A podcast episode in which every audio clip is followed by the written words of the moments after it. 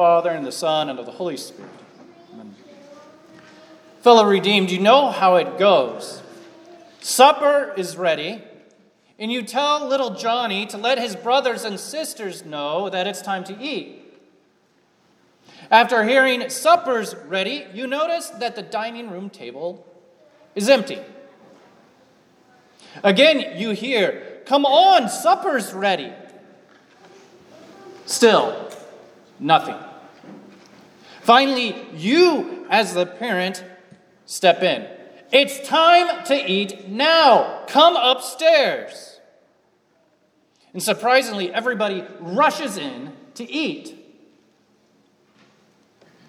In this instance, we get an idea of what it means to have authority.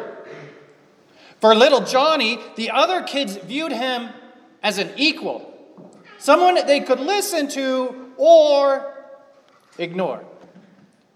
But you, as the parent, have been entrusted with authority by God and to exercise it in your house. And as a result, your words carry weight. What you say goes. The centurion in this morning's gospel knew something about authority. The centurion wasn't just a soldier, but a high ranking official, having considerable military experience and strong leadership qualities. He'd been given authority over 80 to 100 soldiers. And having been given a, this authority by the Roman military, he could command those beneath him with a word. He could say to one, Go, and he goes. And to another, Come, and he comes. While this centurion had been given authority to command and to order, the gospel for this day reveals that his authority is limited. He had a servant paralyzed at home, suffering terribly, and yet no amount of commanding, no amount of ordering would bring healing to the servant's body. No amount of ordering would cause the servant to rise from the bed on which he laid.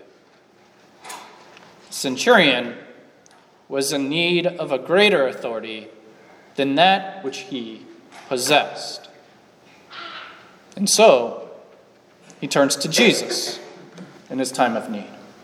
Lord, my servant is lying paralyzed at home, suffering terribly. This is a surprising encounter from the start. The centurion, he's a Gentile. And Jesus, he's a Jew. You don't expect a Gentile to approach a Jew and appeal for anything. And you certainly don't expect a centurion, a Jew, to address, sorry, a Gentile, to address a Jew as Lord. However, the fact that the centurion does tells us something about him. In Matthew's gospel, it's only the disciples and believers who address Jesus as Lord. Through the proclamation of the powerful Word of God, an incredible miracle had taken place. This unbelieving Gentile was brought to faith in Christ. He was brought to confess Jesus as his Lord, the one true God who had authority over all things, over all creation. And hearing the centurion's appeal, Jesus responds with care, compassion. I will come and heal him. And yet, the centurion tells him, Lord, I'm not worthy to have you come under my roof, but only say a word, and my servant will be healed. The centurion's response of, I'm not worthy, is in direct opposition to what the Jewish leaders said of him in Luke chapter 7, which is the parallel passage to this account. To Jesus, these Jewish elders say, The centurion's worthy to have you do this for him, for he loves our nation, and he's the one who built our synagogue. The Jewish elders place before Jesus the centurion's good works for the reason to have the servant healed. How easy it is for us to fall into that same trap when we approach God with our petitions. The devil, the world, and our sinful flesh lead us to look at our own good works to justify ourselves before God. They lead us to believe that we deserve better. Yet, truth be told, because of sin, we're not worthy to have Jesus do anything for us. We're sinful creatures who are continually turned inward on ourselves. We create false gods of all kinds and treat them as our lords. Would that we repent of our sin and confess with the centurion, Lord, I am not worthy.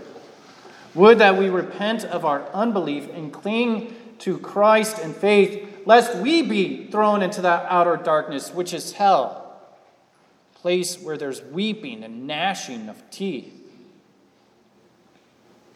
Centurion knew exactly where he stood in relation to Jesus.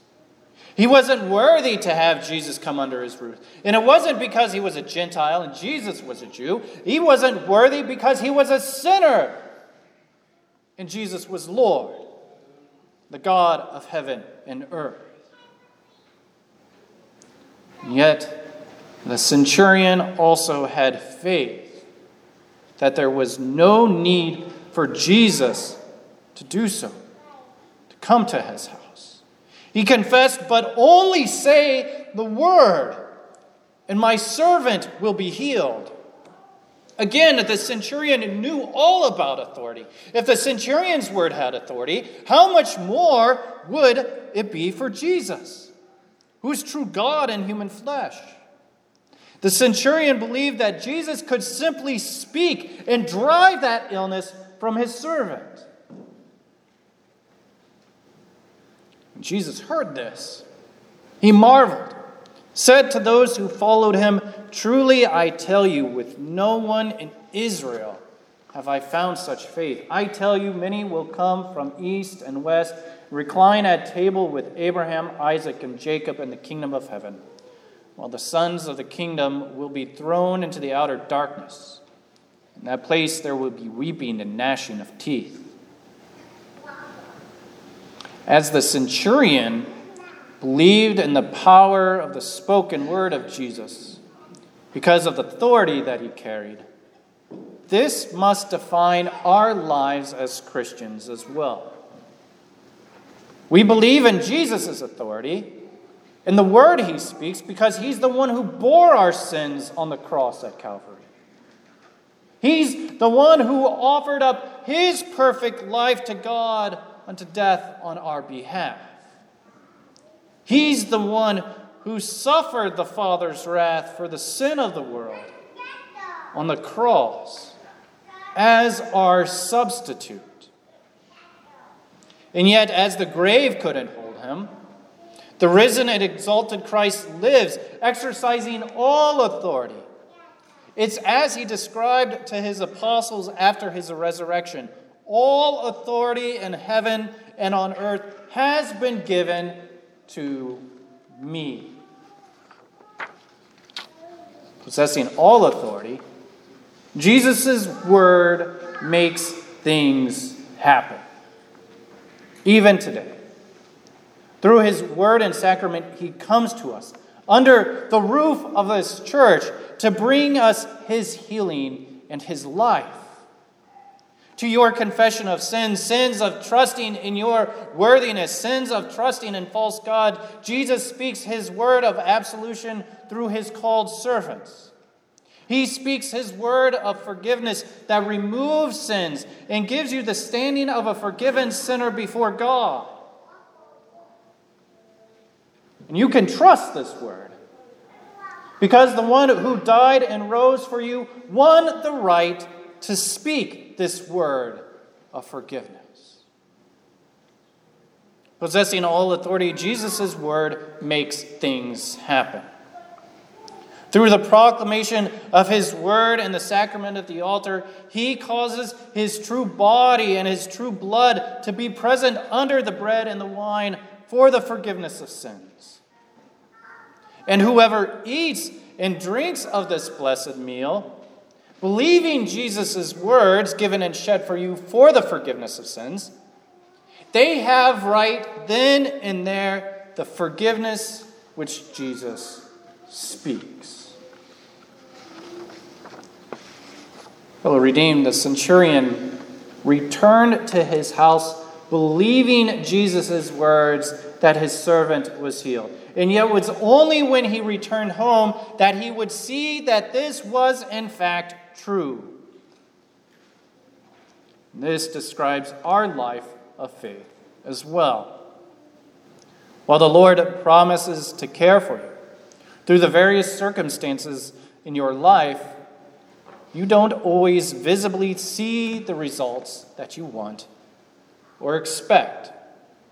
Yet you are to believe and to trust God's word because it's the promise that comes with the authority of our crucified and risen Lord Jesus Christ.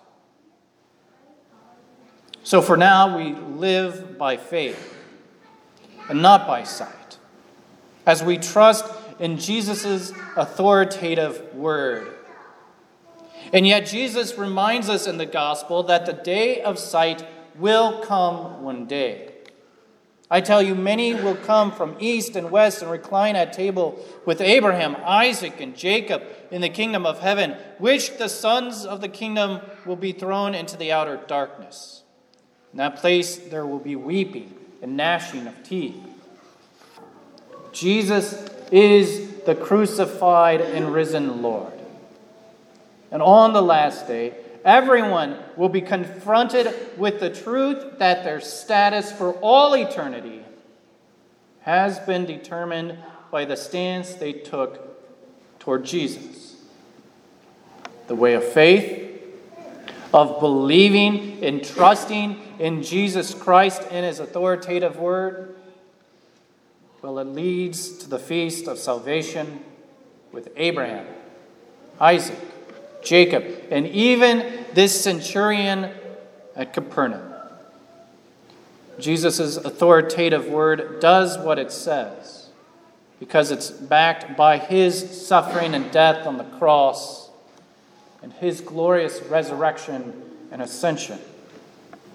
Those who believe him have exactly what he says forgiveness, life, and salvation. God be praised. Amen. The peace of God, which passes all understanding, keep your hearts and minds in Christ Jesus.